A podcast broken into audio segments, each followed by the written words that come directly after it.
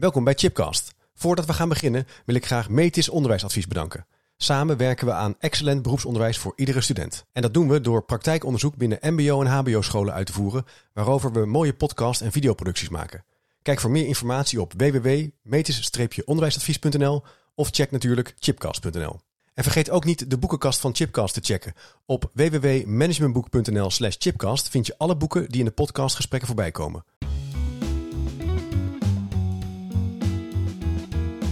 Welkom bij een nieuwe aflevering van Chipcast. Een podcastserie waarin ik op zoek ga naar verrassende antwoorden en nieuwe perspectieven op vragen die mij bezighouden. Leuk dat je luistert naar een nieuwe aflevering. En te gast in de studio zijn Anna Bosman en Seskin Chiangir. Anna Bosman is hoogleraar aan de Radboud Universiteit in Nijmegen. Ze stond aan de basis van de PWPO. Dit is een volledig universitaire bacheloropleiding voor leerkracht basisonderwijs. En Seskin is directeur van het Nederlands Mathematisch Instituut. Een instituut dat zich bezighoudt met onderwijs en onderzoek op het gebied van rekenen, wiskunde en taal. Hartstikke leuk dat jullie er zijn. Uh, ik ga nog even kort introduceren waar we het over gaan hebben in deze podcast. En dat uh, doe ik even als volgt. Jullie hebben namelijk samen met Martin Bootsma een reactie geschreven op het rapport over effectief leesonderwijs in Nederland. En in dit rapport, dat de titel had Sturen op begrip effectief leesonderwijs in Nederland, is gekeken naar de oorzaken van de afgenomen leesvaardigheid van leerlingen in het primair en voortgezet onderwijs. Het zogeheten funderend onderwijs. En in het rapport staan adviezen over wat nodig is om de leesvaardigheid weer op peil te brengen. Het onderzoek is uitgevoerd in opdracht van de Commissie voor OCMW. En het externe onderzoek komt voort uit een motie. Uit de staat van het onderwijs in 2020 blijkt dat de leesvaardigheid van Nederlandse jongeren al jaren daalt. En het onderzoek van de OESO blijkt dat bijna een kwart van de 15-jarigen problemen met bazaal leesbegrip heeft. En de resultaten van andere internationale toetsen bevestigen ook dit beeld. En dit vormde de aanleiding voor de motie ROG, die in juni 2020 unaniem door de Tweede Kamer werd aangenomen. Nou, dat is nog een heel lang verhaal, hè, maar ik heb toch even probeer even de context neer te zetten. Uh, want ja, jullie zeggen eigenlijk dat in het rapport ja, staan belangrijke dingen over de oorzaak van die dalende leesvaardigheden. Maar, zeggen jullie, uh, de meest belangrijke oorzaken zijn onderbelicht. En daardoor zijn de adviezen onvolledig. En dit was de aanleiding om de analyse en de aanbeveling van Van den Broek et al. Noem ik maar even wetenschappelijk gezien, hè, dat is dus een hele riedel met collega's. Om het te herinterpreteren. Maar Van den Broek en collega's aandacht besteden aan leesstrategieën als verklarende factor, wijzen jullie erop op het grote belang van het aanbrengen van achtergrondkennis en woordenschat bij de zaakvakken. Zeker, goed nou, samengevat. Even, ja, en dan is de ja. hoofdvraag: hoe is de dalende leesvaardigheid in het primair en voortgezet onderwijs in Nederland te verklaren? Dus dat gaan we eigenlijk proberen in deze podcast wat verder uh, handen en voeten te geven en wat meer diepgang te geven. Uh, ja, is een hele lange aanleiding. Um, Zes nu even te beginnen. Uh, je kan zo'n rapport lezen en denken, nou, ik ben het ermee oneens. Maar een artikel schrijven, dat is ook nog wel een stap. Hoe, kan je iets vertellen over hoe dat is gegaan toen je kennis nam van het rapport? Um, nou, eigenlijk toen ik het rapport zag, meteen met uh, Anna gebeld. Hè? Uh, die is ja. onze uh, expert en, en idool op het gebied van leesonderwijs. Ja. En toen Anna zei van, hé, hey, hier moeten we wel een rapport over schrijven. Ja. En grotendeel heeft zij natuurlijk wel geschreven. Hè? Dat, alle, alle lof naar Anne. Ja. en ik heb geprobeerd zoveel mogelijk mijn bijdrage te leveren. Ja. ja. En Anna, toen jij het las, kan je dat nog, nog terughalen? Ja, ik um, kreeg dat onder ogen en toen dacht ik... Uh, de analyse klopt natuurlijk dat de belangrijkste reden... of nou laat ik zo zeggen, de belangrijkste, het belangrijkste probleem is... dat kinderen in Nederland blijkbaar niet in staat zijn om verdiepend te lezen. Ze kunnen feitelijke vragen over een tekst wel beantwoorden... maar ze zijn niet zo goed in staat om verbanden te leggen... of mm -hmm. in de tekst over zaken en al helemaal niet tussen, uh, uh, tussen teksten. En dat is natuurlijk heel erg problematisch, een beetje feitjes reproduceren.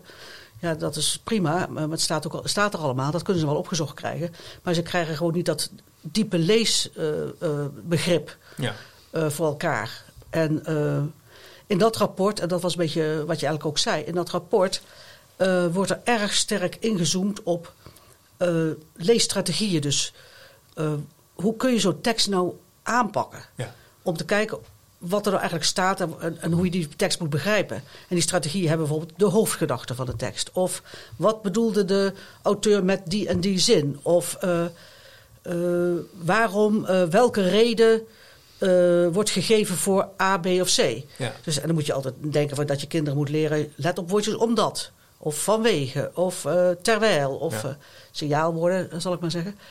En dat is niet verkeerd. Ik bedoel, dat moet je ook vooral doen. Maar dat is niet het grootste deel van het verhaal. En dat was wat, wat, wat ik jammer vond aan het rapport. Dat ik dacht, ja, zo gaan we op één ding koersen. Terwijl ik denk dat er het veel groter probleem in Nederland op dit moment aan de hand is. Ja. En, en, en dat is eh, dat punt van diepere tekstverbanden kunnen aanbrengen. Ja, maar wa- wat je daarvoor nodig hebt, is dat je verstand hebt van, van het onderwerp waar je over leest. Ja.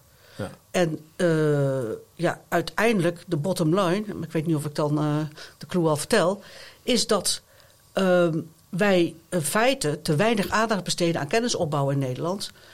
Eh, de zaakvakken, wat men dan nu, wat ook wel, onder, ook wel genoemd wordt OJW, oftewel oriëntatie op jezelf en de wereld. Die vakken, die worden in zilverscholen eigenlijk niet goed gegeven. Dan wel eh, misschien wel niet gegeven. Of wordt niet zoveel aandacht aan besteed. Behalve dan in wat begrijpend lezen eh, tekstjes. Maar niet onvoldoende als vak op zich. Nee. En de reden is heel simpel. Het wordt niet getest in de CITO. Je hoeft daar niet aan mee te doen. Dus het betekent dat de scholen zeggen... ja, de CITO-test eh, rekenen en taalvaardigheden... dat is het ongeveer... Dus daar gaan we op sturen, want daar, wordt, daar worden de kinderen op verdeeld over de scholen.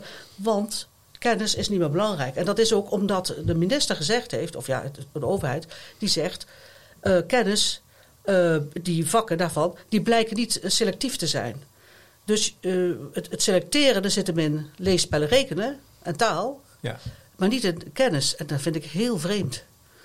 Niet ja, je zegt eigenlijk, het wordt dus niet meer getoetst Nee, op de basisschool. er wordt, is nooit getoetst geweest. Nooit getoetst geweest. Je kunt het gebeurt ook vrij- niet. nee. En, dat, dat, en daardoor wordt...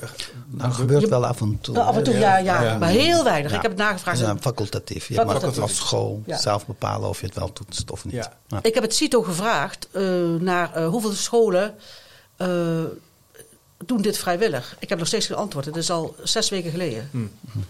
Ja. Ik heb wel eens eh, een, percentage van 20, 30 procent Ja, ja. gehoord. Ja. Eh, maar dat is eh, veel te weinig eigenlijk. En eigenlijk met die zijva- zijvakken, zaakvakken, kun je dus dan ook wel enorm eh, aan kennisopbouw werken. En dat wordt eh, te weinig gedaan. En heel veel begrijpend lezen methoden, zoals eh, nieuwsbeg- nieuws, nieuwsbegrip. Begrip, ja. Eh, dat zijn gewoon korte tekst, teksten die eh, over alledaagse activiteiten gaan en dergelijke. Er zit helemaal geen lijn in. hè? Het is Is elke week een ander thema. Ja, Ja, ja, precies. Er zit geen coherentie in, hè, wat Ja. heel belangrijk is.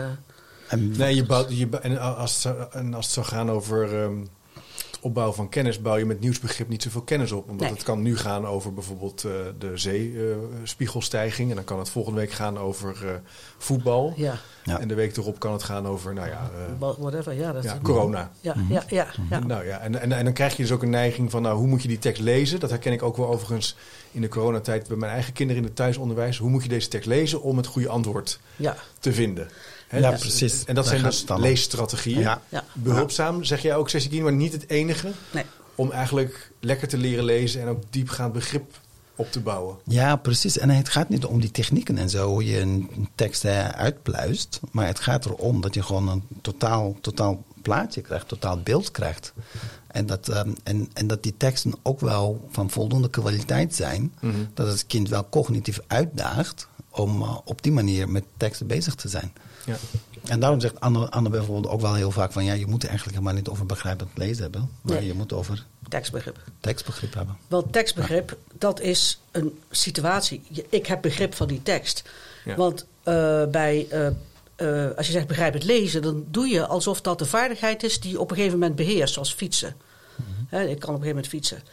Eh, dan kan ik Alsof het een generieke vaardigheid, vaardigheid is. Eh, Ik, ik kan, als, ik, als ik echt kan fietsen, hè, ik, kan, ik kan dat ding bedienen, dan kan ik overal fietsen. Maakt niet uit waar. Eh, bij begrijpend lezen zou je zeggen, als ik kan begrijpend lezen, ik heb, ben daarvoor geslaagd, kan ik alle teksten lezen. Maar dat is natuurlijk niet zo. Nee. Want ik kan prima mijn eigen vakgebied lezen, maar moet ik een tekst lezen over kernfysica, ja, dan eh, ben ik eh het de totaal los, zal ik Ja, maar en zeggen. wat bedoel je, waar- waarom is dat dan anders dan tekstbegrip? Kan je dat iets Nou, meer uitleggen? tekstbegrip, dat is, dan heb je begrip van die, Van die specifieke tekst. tekst. Ja. En niet van in zijn algemeenheid. Ja, precies. En dus ook van de kennis die erin wordt overgedragen. Nou, of in ieder geval de informatie die in de tekst staat. Ja. Ja. Als het een ehm, stuk is over kernfysica en je leest het, je snapt het helemaal niet. Je begrijpt niet waar het over gaat. Dan wil dat niet zeggen dat, dat je zwak bent in begrijpend Het lezen. lezen. Nee. Dat je Ja, hebt je, gewoon geen je hebt kennis. gewoon geen kennis om Ja. die tekst eh, te begrijpen. Je zou kunnen zeggen in zekere zin dat je ook leest.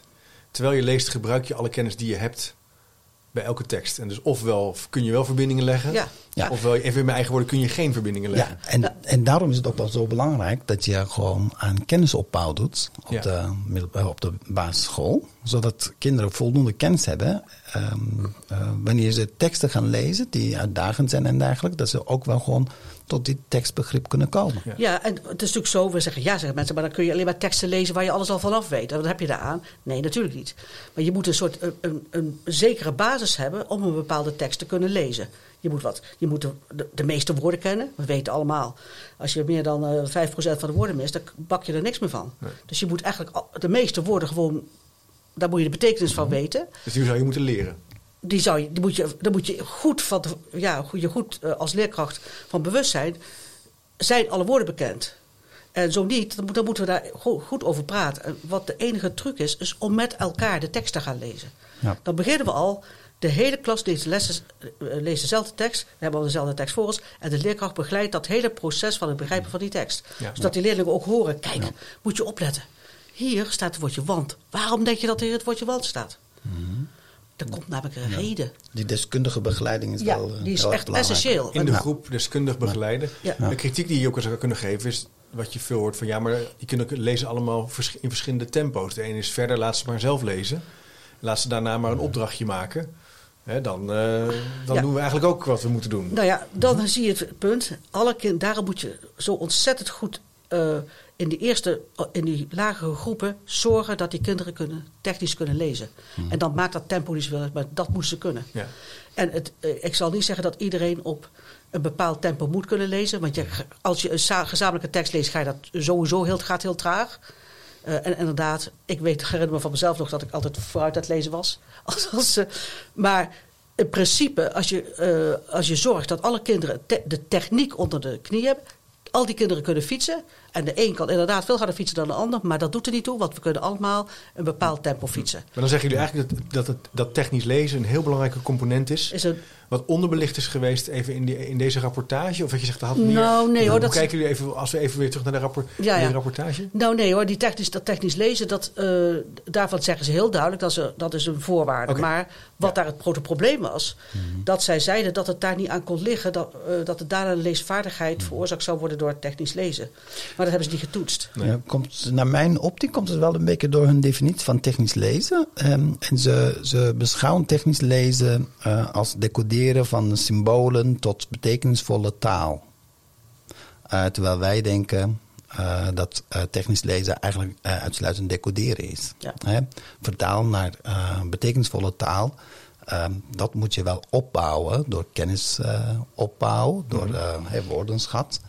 Ehm, en eh, door de deskundige begeleiding, zodat kinderen gewoon tot ehm, tekstbegrip kunnen komen. Ja. Nou, het- Ja. kijk, het grootste probleem was. eh, eh, kijk, technisch lezen. Ik kan uitstekend fietsen, zeg ik altijd.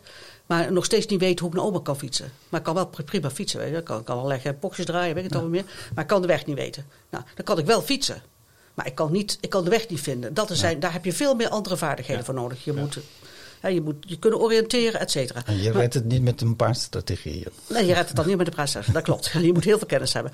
Maar wat het andere probleem is, dat eh, in eh, de PISA wordt niet getoetst voor technisch lezen. Da- daar staat wel dat er een toets gedaan wordt voor vloeiendheid, maar de test was deze.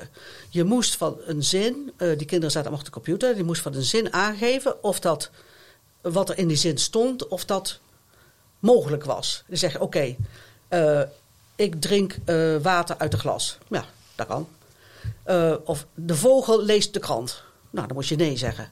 Maar dat is natuurlijk typisch begrip. Want je moet gewoon weten wat er in die... Dat is geen techniek. Dat is niet alleen maar decoderen. Dat is niet alleen maar decoderen. En, Ja, ja. en dus daarom weet ik niet zeker of een deel van de problemen die door die begrijpend lezen, of die, die op die PISA getoetst wordt, of dat ook niet voor een deel bepaald wordt. Door het feit dat de kinderen ook technisch niet goed kunnen lezen. Ja. Dus dat weten we gewoon niet. Ja, even een beetje als... eh, iemand die niet wetenschappelijk zo sterk onderlegd is in dit vakgebied. Ik denk ook als je minder makkelijk kan lezen, dat het ook minder leuk is. Als je meer moeite Nou ja, hebt ja, om ja, ja, woorden vloeiend uit te spreken. Ja, ja, ja. Als En als er, je denkt, jeetje, wat staat er nou weer? En ja, Ja. Maar dat je het is met fietsen denk ik hetzelfde. Ja, Als je niet goed kan fietsen, dan, dan hou je ermee op. Ja.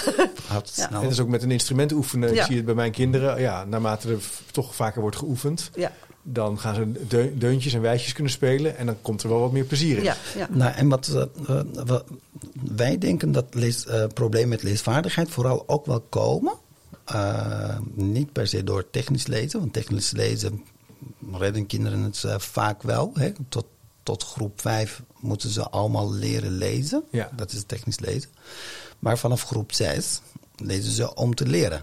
En eh, als je dat niet goed doet, eh, met rijke teksten, met kennisrijke teksten en dergelijke, dan eh, bouwen ze geen, ehm, geen ehm, eh, kennis op, Nee. waardoor ze op een gegeven moment ook wel minder goed worden in leesvaardigheid. Ja. En dan wordt het minder leuk en dan krijg je eigenlijk een soort, misschien wel een visieuze, cirkel. visieuze Nou, cirkel. er is een heel belangrijk fenomeen. Dat heet de, eh, de fourth grade eh, slump. Slump.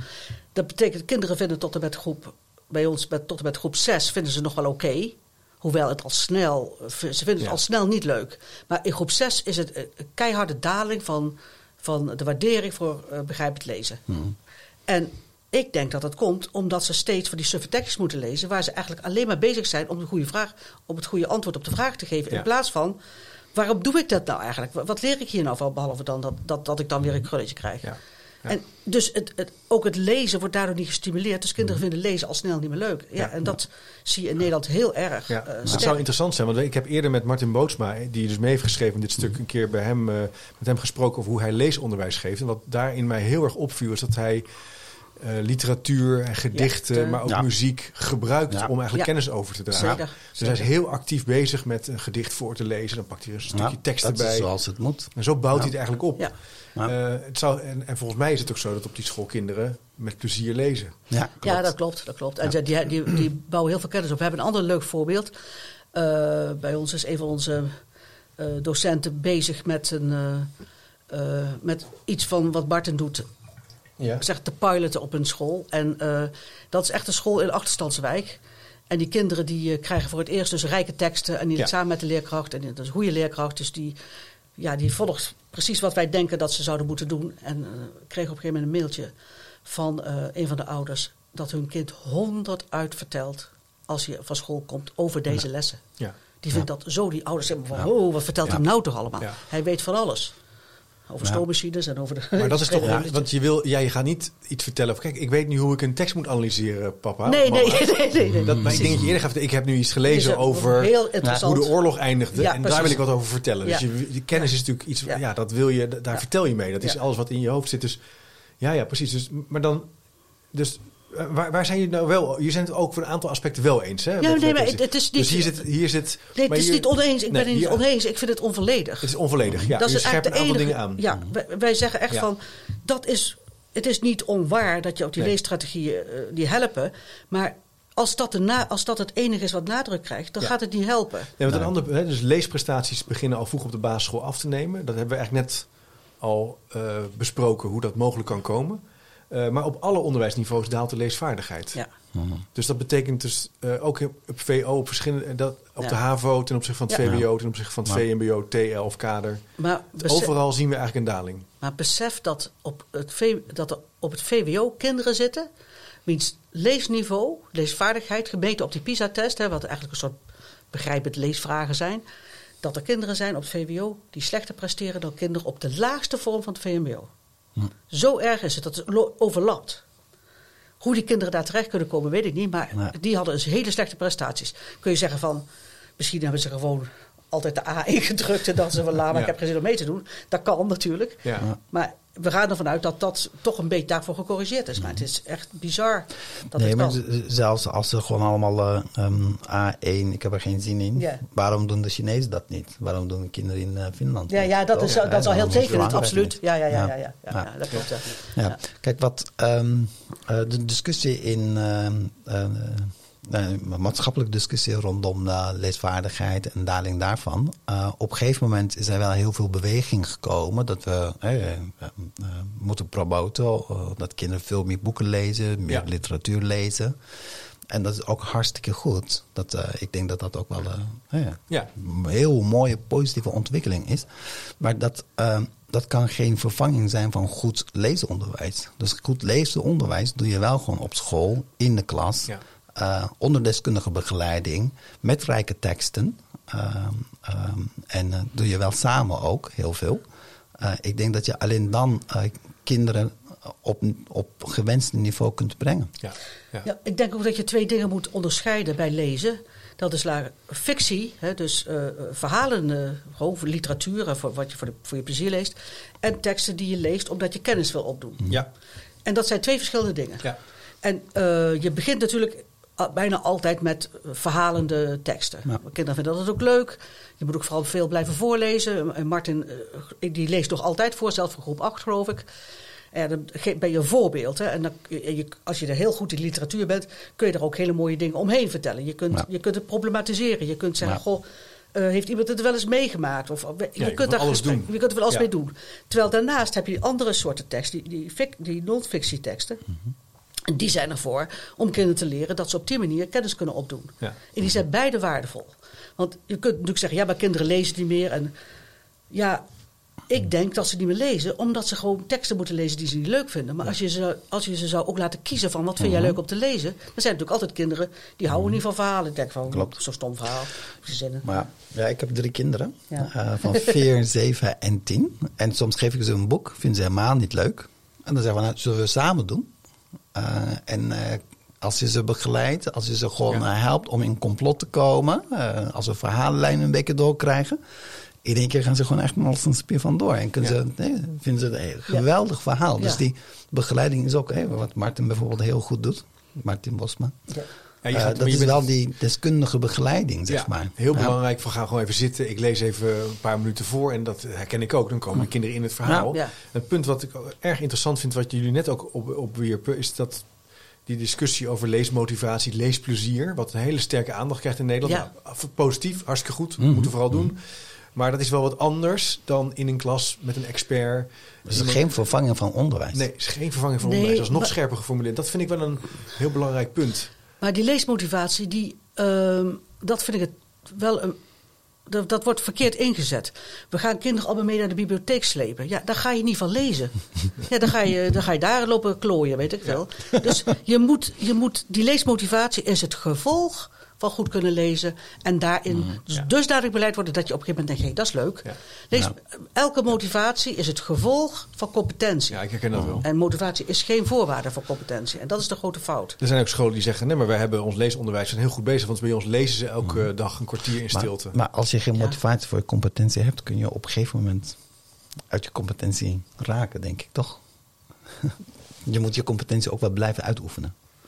Ja, nee, maar ik, ik, bedoel te zeggen van mensen zijn heel erg geneigd, er moet een soort intrinsieke motivatie zijn. dat leidt tot leren. En dat leidt tot leren. Maar ik, daar ben ik het helemaal niet mee eens. Ik denk nee, er zijn zoveel dingen waarvan je denkt, van, waarom moet ik dat? En dan zeg ik, nou, dat moet, omdat het, Maar wat jij zegt is ook, ik denk ook waar. Naarmate je verder komt in je ontwikkeling als lezer of in je vak, moet je ook interessante projecten gaan oppakken. Dingen die je moeite, want dan ga je het ook volhouden. Dan ga je zien wat je de moeite waard vindt. Dat is, het is een soort vliegwiel. Ja.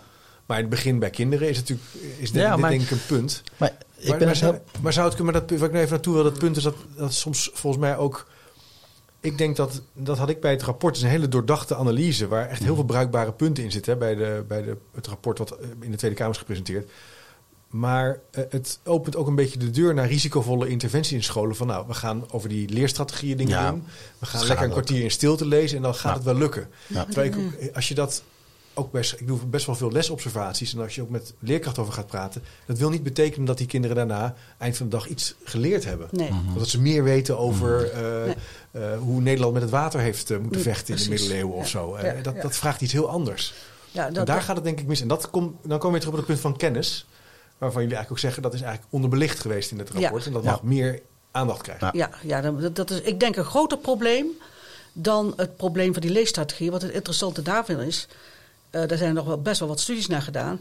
Um, ten eerste blijkt dat uh, je eigenlijk met een enkele, ja, met maximaal vijf tot acht lessen, krijg je al die strategieën er wel in eh, gepropt. Dat is het probleem niet. Ja.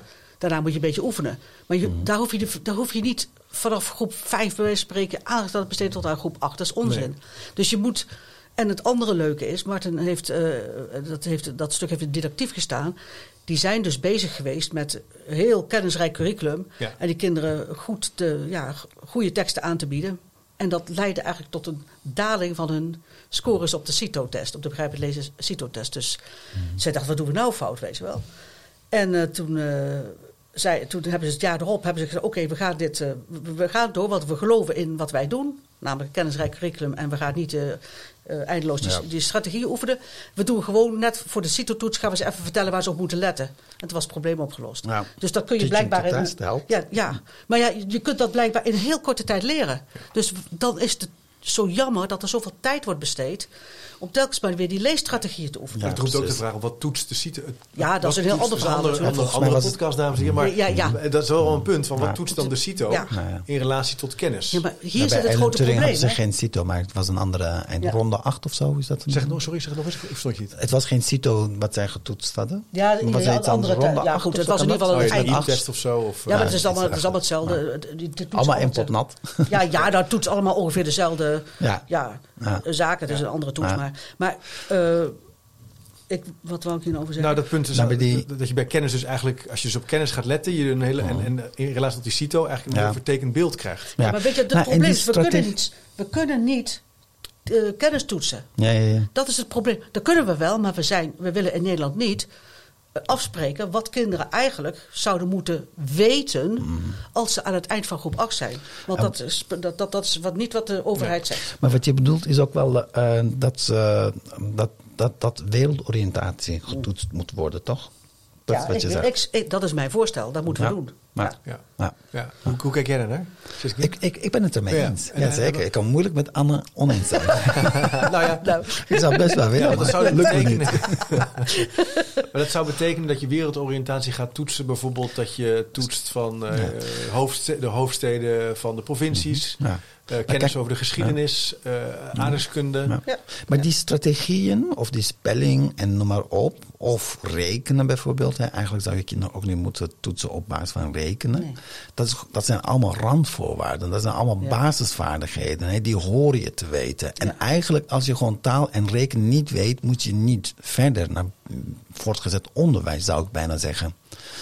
Eh, dat is wel heel stellig. Ja, nee, dat is de basis. ja. Hè. Dan kun je gewoon, hè, als, je niet, als je naar je oma toe wil fietsen, dan moet je kunnen fietsen. En als je niet kan fietsen, Fietsen. ja, dan gaan we niet fietsen. Nee, toch? Nee, een beetje, Je gaat het niet leren onderweg. ja, maar hè? kom je dan en niet wil je de- selecteren? Wil je bijvoorbeeld wel gewoon bepalen welk kind ehm, eh, welke type onderwijs Ja. moet volgen? Dan moet je eigenlijk toetsen op basis van kennis. Ja. Hè? Welke, hoeveel kennis hebben ze nou opgebouwd? Op basis daarvan ga je dan weer verder.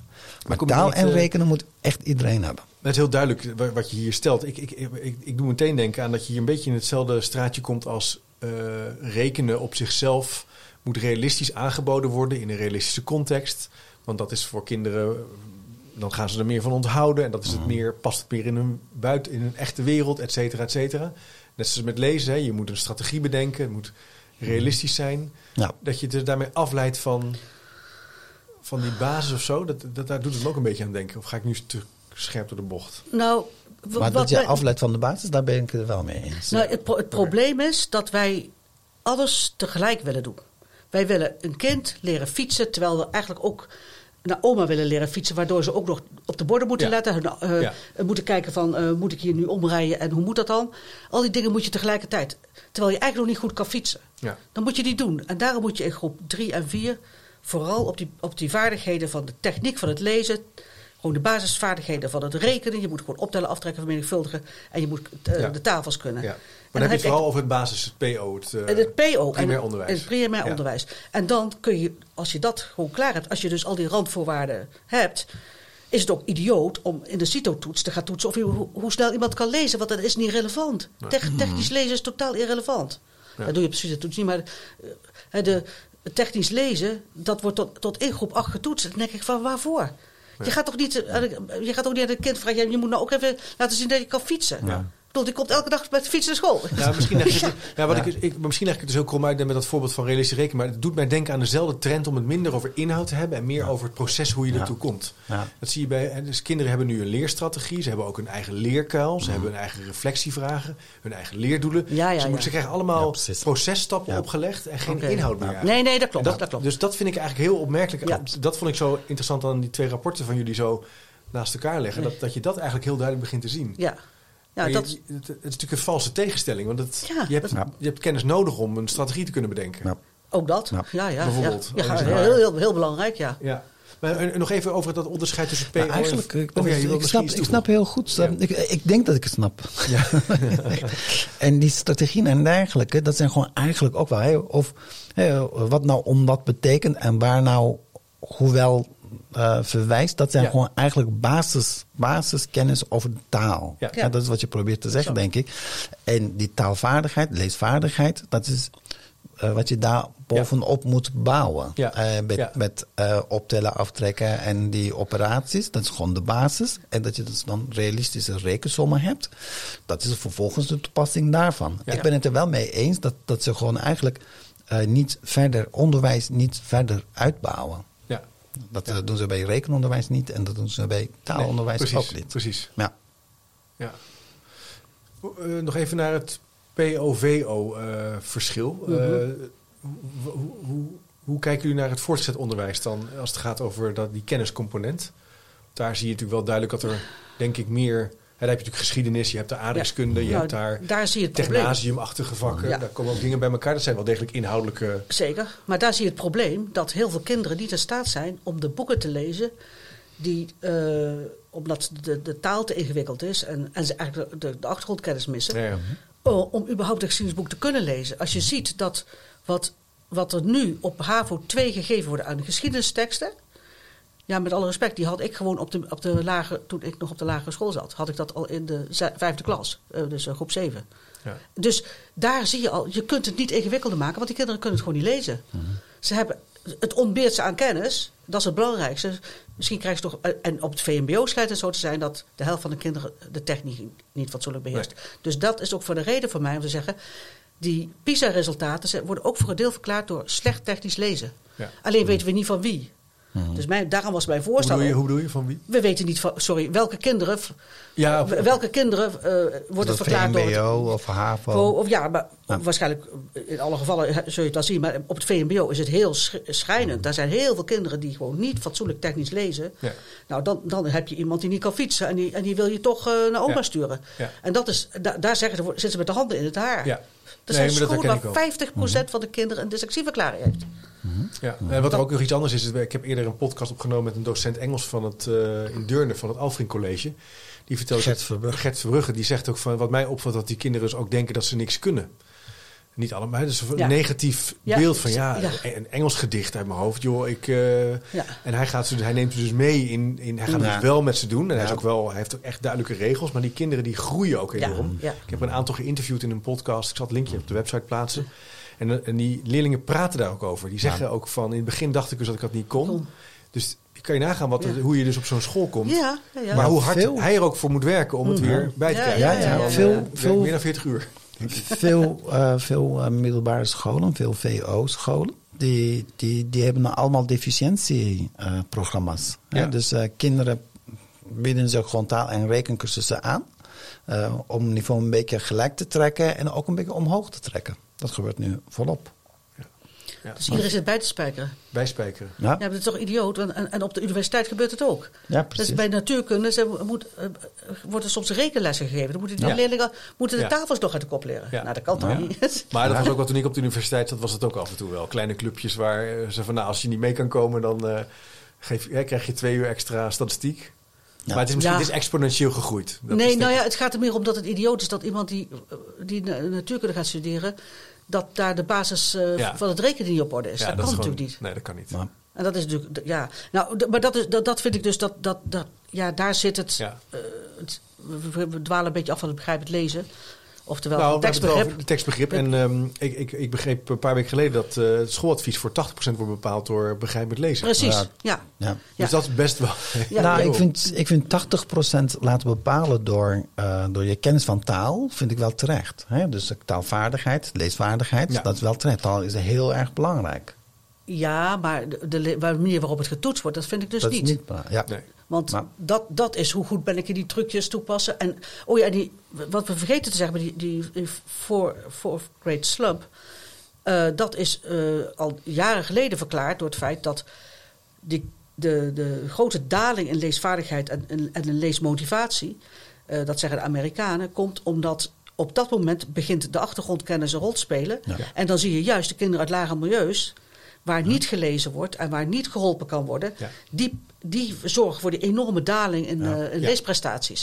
Want die andere kinderen, ja, die worden wel bijgespekkt Ja. door thuis. Nou, en dat is wat je nu wilt. Je wilt gewoon dat die school eh, toch minstens probeert het zaakje een beetje gelijk te trekken. In plaats van de bestaande verschillen eh Maar dat te betekent dat je dus een mindere woordenschat hebt, Mindere woordschat, eh, minder, minder achtergrondkennis, dat het. Het effect is dat je het gewoon minder, minder makkelijk een boek kunt uitkiezen. Dat je minder leuk gaat vinden. Ja. En dat Ja. het dus gaat inkakken. Ja, dan ga je op een gegeven moment dan ga je het niet meer lezen. Want ja, het is Ja. al, als je iets niet kunt, Ja.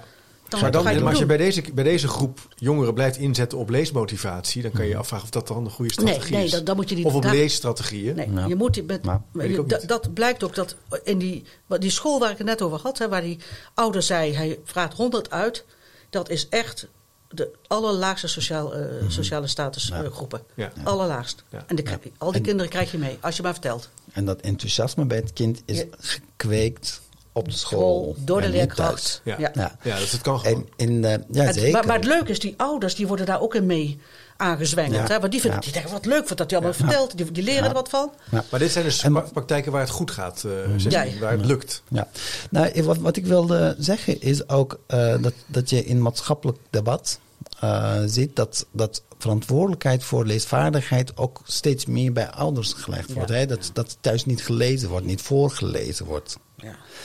Eh, en dat is eh, juist voor de groepen waarbij dat thuis helemaal niet eh, gebeurt, is dat natuurlijk wel gewoon eh, nadelig. Ja. Hè, je, moet, je moet het wel op school oplossen. Ja. Je moet in de klas oplossen. eh, omdat, omdat, dat, om, omdat je gewoon verschillen probeert eh, weg te poetsen. Ja, maar er wordt gewoon gezegd tegen ouders: jullie moeten met die kinderen gaan lezen. Zelf hebben ze het nooit gedaan, ze hebben het zelf nooit geleerd. Ze, ze moeten ook dat nog eens een Ja, keer, van allerlei andere zaken. En dan denk ik van: nee, Nee. Ze kinderen zijn naar school gestuurd. Maar zou je dit niet Ja, zien? Ik zie nou, dit als, het, eh, als een, eigenlijk een vorm van hyper geïndividuele samenwer- samenleving. tuurlijk. Eh, de besturen die delegeren het naar beneden naar de scholen. De scholen verzinnen manieren om het in die klassen door te delegeren naar uiteindelijk de kinderen. En de kinderen moeten een eigen leerstrategie. De kinderen zijn verantwoordelijk voor een leerproces. Nou, als dat niet lukt, zijn de ouders Ja, ja. verantwoordelijk. Dus niemand Ja. neemt eigenlijk pakt, pakt de lat op om, er- om ermee aan als het fout gaat, dan ligt het aan de ouders. En dan uiteindelijk zijn die ouders en die kinderen. En dan, ligt dus ook een, en dan hebben we het over stress. Er ligt dus ook best wel heel veel druk bij kinderen. Ja, Dat, dat zie je natuurlijk ook wel op scholen. Want die voelen natuurlijk ook dat dit eigenlijk wordt doorgedelegeerd, even managementtermen, naar, hun, naar die kinderen zelf. ja, Ja. ja, dat klopt. Ja. En, en ze inderdaad thuis gaan lezen. Ja. Terwijl je ook als, ik vind het op zich vrij legitiem om als ouder te zeggen, joh, maar ik verwacht eigenlijk dat mijn, mijn basisschool toch ervoor zorgt dat mijn Ja. kinderen lekker kunnen le- lezen. Ja, Ja, ja, kijk, en eh, je mag best eh, je kinderen voorlezen, maar het Nee, moet niet ja, daarvan afhangen. Nee. Ja, ja, ja. Kijk, kijk eh, mensen die mij kennen, die weten dat ik dus eh buitenschools onderwijs geef. Ja. Hè, in een particular context, heel veel. Eh, we komen ook steeds meer in scholen, dat natuurlijk wel. Maar veel ouders komen naar ons toe Ja. om onderwijsschade te herstellen. Hè? Dat we dat wel voor hen doen. Maar ik vind wel dat, eh, dat je dat leesonderwijs niet bij ouders moet leggen. Het rekenonderwijs eigenlijk ook niet. Het is gewoon een veel betere wereld waarin kinderen alleen maar op school, in de les, in de klas, eh, die zaken gewoon voor elkaar krijgen. En Ja. dat ze gewoon buiten de school Ja. eh, geen oplossing gaan zoeken. Ja. Hey, en wat ze dus, we hadden het al heel even over schoolpraktijken waar we van kunnen leren. hè, Die inspirerend zijn. Ik moet dus denken aan dat Alfring College, waar eh Mhm. Gert Verbrugge dus die gedichten uit, eh, uit het hoofd gaat leren en dat gaat, gaat opzeggen. Mhm.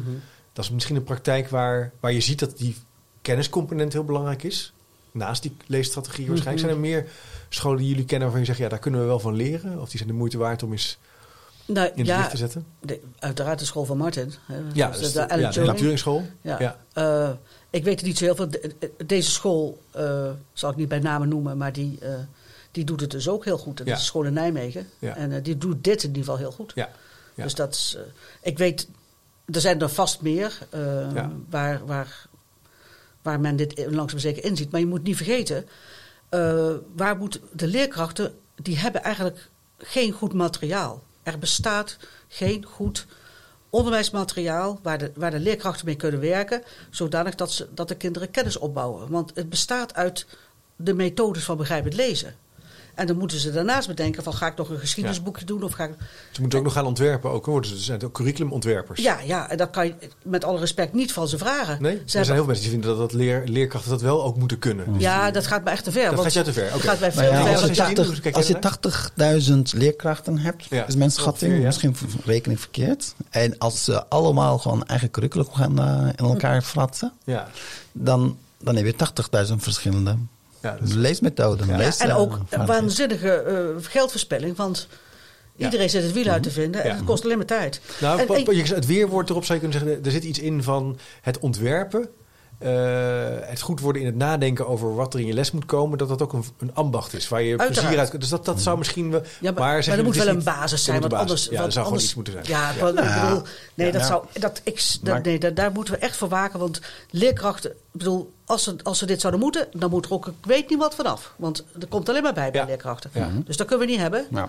Eh, en ik denk dat, dat, dat ook heel veel leerkrachten dit gewoon ook eerlijk gezegd niet kunnen. Nee. Het is een vak. Je vraagt toch wel wat, hè? Mhm. Ja. als je part-time Ja. bent overigens. hè? Maar je hebt een duo-maatje. Dat bedoel ik. Maar de dat- uitvoering is alleen al zo'n uitdaging. Hè? Dat je het gewoon goed overbrengt, dat je goed Ja. eh, les geeft. En als je het ook nog aan de voorkant allemaal eh, in- elkaar moet zetten. En Eh, ik geef ja, een voorbeeld. Een van onze, ik geef een voorbeeld. Een van onze studenten liep stage eh, vanuit zijn master onderwijskunde. En die ging dit implementeren in een school. En het ging over de Romeinen. Dus hij had een heel lespakket van, van, van vier weken over de Romeinen, als ik me goed herinner. Doet er ook even niet zoveel toe. Eh, en die leerkracht die stond erbij van groep 7 en die zei: Dat kan ik echt niet. Nee. Ik weet alleen, ik, ik weet bijna niks. Die jongen had natuurlijk, ja, die had de tijd, die had deed zijn stage, dus Ja, die heeft al die boeken, eh, boekjes in, ja. gelezen. Deep dive. Ja, en daar is hij uren en uren mee bezig geweest. Want je moet de juiste tekst uitzoeken. Je moet eh, goede vragen erbij verzinnen. Ja. Daar heb je als leerkracht echt geen tijd Nee. voor. Dus, en het Nee, ik zou- vind ook, er zit een praktische kant aan. Ook, ik noemde het even, even- al net heel even kort. Veel leerkrachten werken ook part-time. Mhm. Je, er zijn al vergaderingen en overleggen, dus, eh, dus dat- je vraagt Ja. wel wat. Ja. Ik denk dat het dus, je zou kunnen zeggen, een beetje ontwerp zou belangrijk zijn, maar er moet wel een basis zijn. Daar zijn jullie, daar zijn, Nee, daarvan kijk. zeggen jullie, en die zou op kennis moeten gebas- gebaseerd zijn, maar ook op woordenschat. Nou, Ja, dat is een ander dat- thema. jullie Ja, maar ja, goed, maar die, rapport die heb ik aanhalen. inderdaad- hè, dat hebben we inderdaad niet heel erg sterk uitgewerkt. Maar daar is het heel van belangrijk dat we niet eh, zeg maar een aparte woordenschatles hebben. waarin oh, we gaan nu even allemaal deze woordjes leren. Omdat we dan eenmaal denken dat ze. Nee? die moet- nee, Nee. nee. dat is echt zinloos. Nee. Dat moet allemaal in de context. Ja. En eh, dus binnen, je moet zorgen dat je. En dat, dat zouden wetenschappers heel goed kunnen uitzoeken. Welke woorden vinden wij nou dat kinderen echt zouden moeten kennen? Eh, wat zijn typische woorden die ze. Kanon. Een soort, ja, die maar, dat, maar die, en daar Ja. kun je gewoon ook rekening mee houden in, je, in het maken van je teksten. Dat die woorden af en toe terugkomen. ja. En sommige woorden zijn natuurlijk hartstikke specifiek voor een vakgebied. ja. En die komen elders nooit meer terug. Ja. Maar als je zorgt dat je dat in een rijke omgeving van veel, van veel teksten terug laat komen, dan onthouden ze dat gewoon. Het zijn sponsen, die kinderen. Dus daar hoef je helemaal geen, geen eh, Als je het goed aanbiedt, zeg jij zo. Ja. En eh, dat- dan zou dit, het lijkt een beetje op, nou ja, staatscurriculum klinkt een beetje zwaar, maar dat je toch landelijk vaststelt. Ja. Wat zijn de kennisgebieden waar we, wat, we, wat, we je- willen, wat we willen overdragen in weet je wat ik zo maf vind? Dat doen we toch voor geschiedenis ook aan het eind van de middelbare Ja, school. ja, ja. en natuurkunde en Ja. wiskunde. Dan zeggen we gewoon dat en dat het zijn de thema's die we. waarom zouden we op de basisschool niet doen? Ja. Je begrijpt dat gewoon niet. Nee. En dat je daar vrijheid en laat zeggen, oh, die school vindt, het- vindt het leuk om veel meer over natuur te doen. Prima, want die hebben een bepaalde visie. Ja, het hoeft geen, eh, het is niet Nee, geen harnas zijn, maar nee, het, nee, moet nee. Wel, het moet wel ja, dan moet je vaststaan. zeggen, 80% moet duidelijk zijn Ja. van wat je moet leren Ja. aan kennis. Zou ik zeggen. Interessant. En, en wat betekent dit nu? eh, Nou, rapport, dat rapport geschreven, hè? Een, een reflectie en een toevoeging op, eh, op het eh, op, Oorspronkelijke, op het ja. oorspronkelijke rapport. En, en hoe nu verder? Wat, is jullie, eh, wat, wat willen jullie hiermee bereiken? Nou, we hopen er toch dat. eh, dit is gepubliceerd hè, eh, op onze eh, website van het Red Team eh, Onderwijs. Ja, En wij hopen dat eh, dat toch opgepakt wordt door de politiek. Om toch meer, meer na te gaan denken over hoe, moeten we dit nu, ja, hoe moeten we dit nu verbeteren. Want ja. Eh, tot nog toe gebeurt er eh, verrassend weinig. Ja. En eh, we hebben het wel aangeboden aan, aan een aantal politici. Dus we hopen dat we daar binnenkort nog een keer een reactie krijgen. Zo van, goh, Ja. kunnen jullie hier wat mee? Wat zouden we dan mee moeten? Want eh, wij Het is toch kunnen- een, een- een- dat het ook een, een, een dialoog aanzwengelt en een kritisch Ja. gesprek Ja. over Ja. wat is Ja. nou de weg Ja. vooruit. ja. Ja, Ja. Want zo doorgaan, dat heeft geen zin. Ja. Wat we nu aan het doen zijn, dat heeft echt geen zin. ja precies. En, dat toetsen, dat moeten we echt op een andere manier gaan doen. Want dit, dat, ja, dat is eigenlijk een tweede punt waar we eigenlijk nu in deze podcast, of ik waarvan ik denk, daar zouden we een keer wat extra aandacht aan kunnen besteden. Van hoe dat nou zit, want dat klopt ook niet helemaal meer. Nee. Maar je wilde wat zeggen, Saskin, sorry, ik viel je in de reden. Uh, we hebben in ieder geval wel opgeschreven hoe je lees, uh, leesonderwijs, Ja. leesvaardigheidsonderwijs op moet zetten. Ja. En uh, hopen we dat we daarmee onze bijdrage hebben geleverd. aan Ja. In ieder geval kennis opbouwen hè, over leesonderwijs. Ja. En, uh, Maar ook ja. met elkaar als vak, vakgenoten hierover van. Ik denk, dat zou ook gewoon meer moeten gebeuren. Dat zie je toch. Het is toch sterk van, nou, iemand schrijft dit en dan is het klaar. ja. Maar ik hoop dat dit ook een uitnodiging is om met elkaar van gedachten te wisselen. Ja. Over, ja, wat is dan de weg vooruit? Ja. Toch misschien een beetje polderen. Maar hij schijnt Ja. te Nederlands. Maar Nou dat, ja, eh, nee, maar kijk, ik denk, ik denk dat, eh, mijn, dat, dat mijn collega Van den Broek en ik, we zijn het hartstikke eens. Ja, over Alleen veel hij- zaken. Ja. Nee, maar nee, het is echt, we zijn Ja, het en eens. wij weten het beter. Hè? Ah, anders hadden we dit niet geschreven. Nee, nou, kijk, nee, ik denk dat daar te veel nadruk heeft gelegen op Ja. één aspect. Ja. En ik wilde dat, hè, eh, toen we erover spraken, ik zeg, ik wil graag dat we daar, eh, dat we dat over het voetlicht krijgen, zodat mensen zeggen, oh ja, het is niet alleen maar dat. Ja. Maar toen bleek dat, ik bedoel, ik heb ook een heel proces doorgemaakt, dat ik op een gegeven moment erachter kwam, want dat wist ik eerlijk gezegd niet, dat er eigenlijk nauwelijks lesgegeven wordt in al die zaakvakken. Nee. En Nee, de reden is- is... omdat die. En dan denk ik, ja, maar. Ik bedoel, wat je zegt, mensen gaan zich richten naar waar je op getoetst wordt. Ja. Maar het, positief is wel, en dat, wat daar hadden we het begin van de podcast ook over. Er zijn gelukkig ook steeds meer scholen die dat kennisrijke curriculum. Ja. of dat nadenken over die kennisoverdracht steeds serieuzer nemen. En daar ook aan werken. Toevallig recent was Dave van der Geer van de Stichting Wijs. van de Drie Koningen School hier in een podcast met een collega. Twee verschillende scholen. En, die, eh, en, dat, en ik, ben, ik heb die school ook bezocht met, collega, met studenten van de PWPO. En dan zie je ook wel Kopo. dat het. eh, sorry, van de, De Kopo. Kopo, ja. dat het dus wel kan. Hè? Ja. En dat je dus op die manier Zeker, gewoon eh, ook heel, heel, heel lekker met je vak bezig kan zijn Ja. als leerkracht. Ja, maar het punt is, ik blijf zeggen. Er moet geïnvesteerd worden in het maken van dit, soort materialen. Ja. Dat moeten we, daar Ja. moeten we Ja. verantwoordelijkheid gaan Ja. nemen. Want je, ik vind niet dat die 80.000 leerkrachten dat allemaal zelf moeten Ja, doen. precies. Nee. Dus daar, En wat je nu ziet, is dat er wel al, allerlei goede voorbeelden, voorbeeldscholen zijn, Ja. waar het allemaal heel goed gaat. Uh, maar er zijn zoveel andere scholen waarbij waarbij dat- niet Het gebeurt. zijn toch, het zijn Ja. toch eh, enkele ja, Ja. Brandhaartjes Ja. van positieve Precies, beweging. ja, ja, ja. En we willen toch meer, ja, ja, veenbrand klinkt niet zo positief, maar een lelieveld van verbindingen. Ja. Meer scholen Ja. die dat doen en dat het ook gefaciliteerd daar wordt en makkelijker wordt. Daar Ja. willen jullie naartoe. ja, En ons rapport helpt daar vast. hopelijk daarbij. Ja. Ja. Ja, ja. Ja, ik hoop het ook. Ik denk het ook. Ik heb het in ieder geval met plezier gelezen. En eh, het is ook leuk dat iemand ook een reactie schrijft op een, eh, op een eerder rapport hè, van sturen op begrip. Dat, dat Mhm. is ook, eh, ik denk de bedoeling als wetenschappers Ja. dat we Ja, op elkaar reageren. En, Ja, eh, sturen op begrip. Moet Sturen. een beetje bijsturen. bijsturen. Dan komen ze wel. Ja. Ik heb de collega's ook uitgenodigd om eh, ook eh, te reageren op, op dit gesprek en ook hun rapport nog eens even eh, toe te lichten. Dus wat dat betreft hoop ik met de podcast een bescheiden bijdrage te leveren. Nou, dat is Hartstikke hartstikke fijn. Ja. Leuk om met jullie over van gedachten te wisselen. Zijn er nog punten die ik nu misschien ben vergeten dat je zeggen, even als nabrander of een thema, moeten we het nog over hebben? Jij noemde even red het onderwijs, dat introduceerde ik in het begin niet. Misschien Ja. kan je toch even zeggen, Nou, dat- en ik zitten eh, met Ja. een aantal collega's hebben wij eh, twee jaar geleden eh, een clubje opgericht. Ja. Dat heet het Red Team Onderwijs. En wij reageren vooral op beleidsvoornemens van, en beleidsplannen en beleidsbeslissingen vanuit de overheid. Eh, en we geven daaraan rode, gele of groene kaarten. ja, En eh, wij hebben daar ook op onze website de mogelijkheid om eh, stukken te publiceren waarvan we denken, die moet echt, dat moet ook iedereen lezen. en daar staat ons rapport. Ja. heel leuk. Ik zal de website ook even op de, in de speaker notes eh, plaatsen, zodat als je nu luistert en denkt, hey, ik wil daar meer van weten, dan kan je er even naartoe.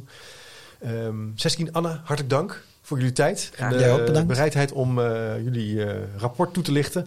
Beste luisteraar, bedankt voor het luisteren. Vergeet je niet te abonneren natuurlijk. Dat kan via chipcast.nl slash doe mee. Dan krijg je elke twee weken een nieuwsbrief in je mailbox. Gratis en voor niks. Ik vind het ook heel fijn als je de tijd wil nemen om een review of recensie te schrijven van deze podcast. Hoe eerlijker, hoe beter. Dat kan je doen op Spotify, Apple Podcast en ook op YouTube. En dat helpt de zichtbaarheid van het kanaal. Bedankt voor het luisteren en tot de volgende keer. Dankjewel. Nieuwsgierig naar meer? Abonneer je op de nieuwsbrief en je mist niks. Ga naar www.chipcast.nl slash doe mee. Wist je dat er op chipcast.nl meer dan 200 afleveringen over onderwijs, samenwerken, innovatie, verbetermanagement, leiderschap, organisatieverandering en filosofie te vinden zijn? Blij met deze podcast? Je helpt Chip enorm met een review of recensie op Spotify of Apple Podcast. Je kunt trouwens alle gesprekken op YouTube bekijken. En vergeet je dan niet te abonneren. Tot slot nog even dit. Managementboek heeft ook een podcast, De Boekenpraktijk, over managementboeken. Check ook deze podcast via je favoriete podcast app.